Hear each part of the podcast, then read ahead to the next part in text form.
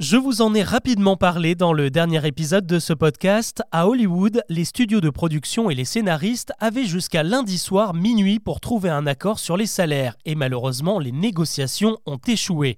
Désormais, les plumes de l'industrie du divertissement américain sont en grève.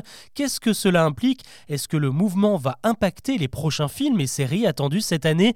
Avant d'évoquer les autres infos du jour, c'est le sujet qu'on explore ensemble. Bonjour à toutes et à tous et bienvenue dans Actu, le podcast qui vous propose un récap quotidien de l'actualité en moins de 7 minutes. C'est parti. C'est un véritable poids lourd dans l'industrie américaine. Le syndicat des scénaristes entame ce mardi une grève illimitée pour faire plier les grands studios comme Disney ou Netflix. Après plusieurs jours de négociations, ils n'ont pas réussi à tomber d'accord sur une hausse de salaire réclamée par ceux qui imaginent les épisodes de nos séries ou l'intrigue du prochain Marvel. Pourtant, il y a urgence, l'inflation a rendu le travail des scénaristes plus que précaire et ils sont totalement exclus des retombées économiques du streaming. Pour une série, par exemple, un scénariste touche un certain montant, mais aucun bonus en cas de succès mondial comme pour Stranger Things ou les chroniques de Bridgerton. Autre problème, les séries ont tendance à être de moins en moins longues. Des contrats qui avant pouvaient durer jusqu'à 40 semaines sont désormais réduits à une vingtaine de semaines. Un gros manque à gagner. Et d'ailleurs ce phénomène, vous l'avez vous-même remarqué, à l'époque, une saison de Lost comprenait au moins 25 épisodes. Désormais une série comme The Mandalorian n'en compte que 8.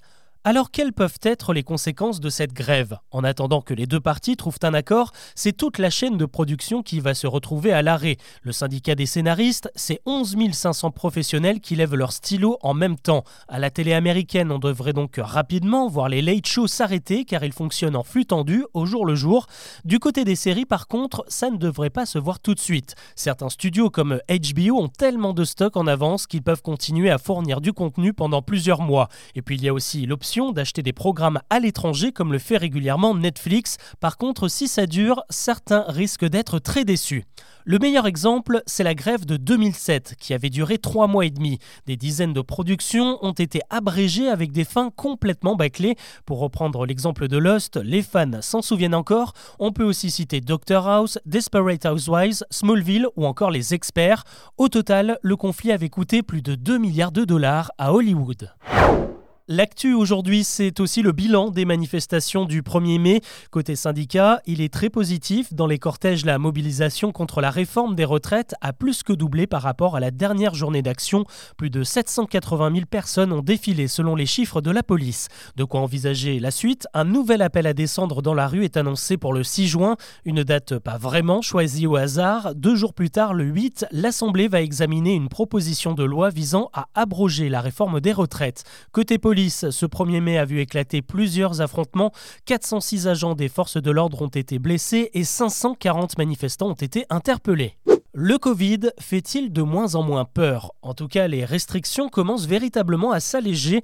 Lundi soir, les États-Unis ont annoncé que le vaccin ne serait plus obligatoire pour entrer sur le territoire américain à partir de jeudi prochain, le 11 mai. De quoi faire le bonheur de certains comme Novak Djokovic. Le tennisman qui n'est visiblement pas fan des piqûres a raté tous les tournois américains depuis 2021. Il pourra donc participer à l'US Open à la fin de l'été. En France aussi, ça bouge. On apprend que les professionnels de santé non vaccinés vont pouvoir être réintégrés d'ici la mi-mai. Depuis 2 ans, tous les soignants avaient l'obligation d'être vaccinés sous peine d'une suspension. La France est-elle un pays de fainéants, comme le laissent croire certains ? Eh bien pas du tout, selon une étude de l'Institut Eurostat publiée ce lundi. Après la Grèce, nous sommes le pays qui possède le plus grand nombre de gros travailleurs, ceux qui dépassent les 49 heures de boulot par semaine. Chez nous, ça concerne un travailleur sur 10 et même 57% des chefs d'entreprise. L'île de Chypre, l'Italie et le Portugal comptent eux aussi de nombreux accros au boulot. À retenir également aujourd'hui cet énorme coup de filet dans le milieu du Darknet. Vous savez, cet internet parallèle qui voit naître beaucoup de trafic. Eh bien, c'est l'une des plus grosses plateformes de vente de drogue qui vient d'être démantelée par Europol, Monopoly Market.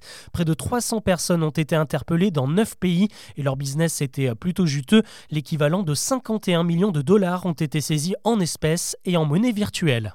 Si vous suivez le foot féminin, vous le savez sûrement, la Coupe du Monde, c'est pour cet été, à partir du 20 juillet en Australie et en Nouvelle-Zélande.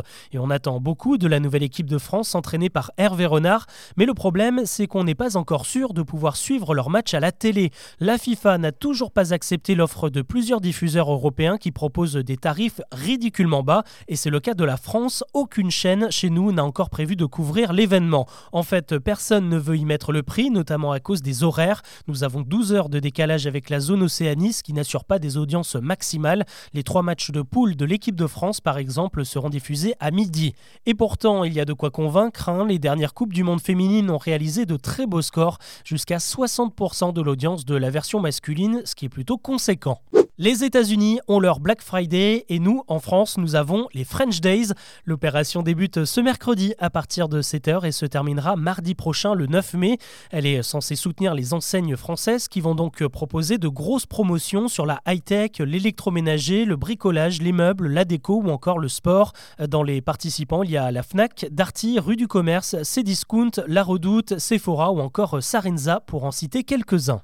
Allez, on termine avec le carton ciné du moment. Rien n'arrête Mario, le plombier de Nintendo qui explose tous les scores au box-office en ce moment.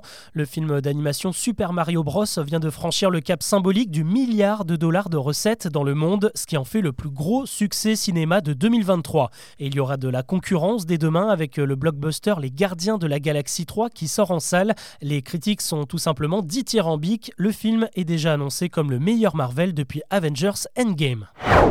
Voilà ce que l'on peut retenir de l'actu aujourd'hui. Si ce n'est pas encore fait, n'hésitez pas à noter et à commenter ce podcast sur votre plateforme d'écoute. Je vous dis à demain pour un nouveau récap.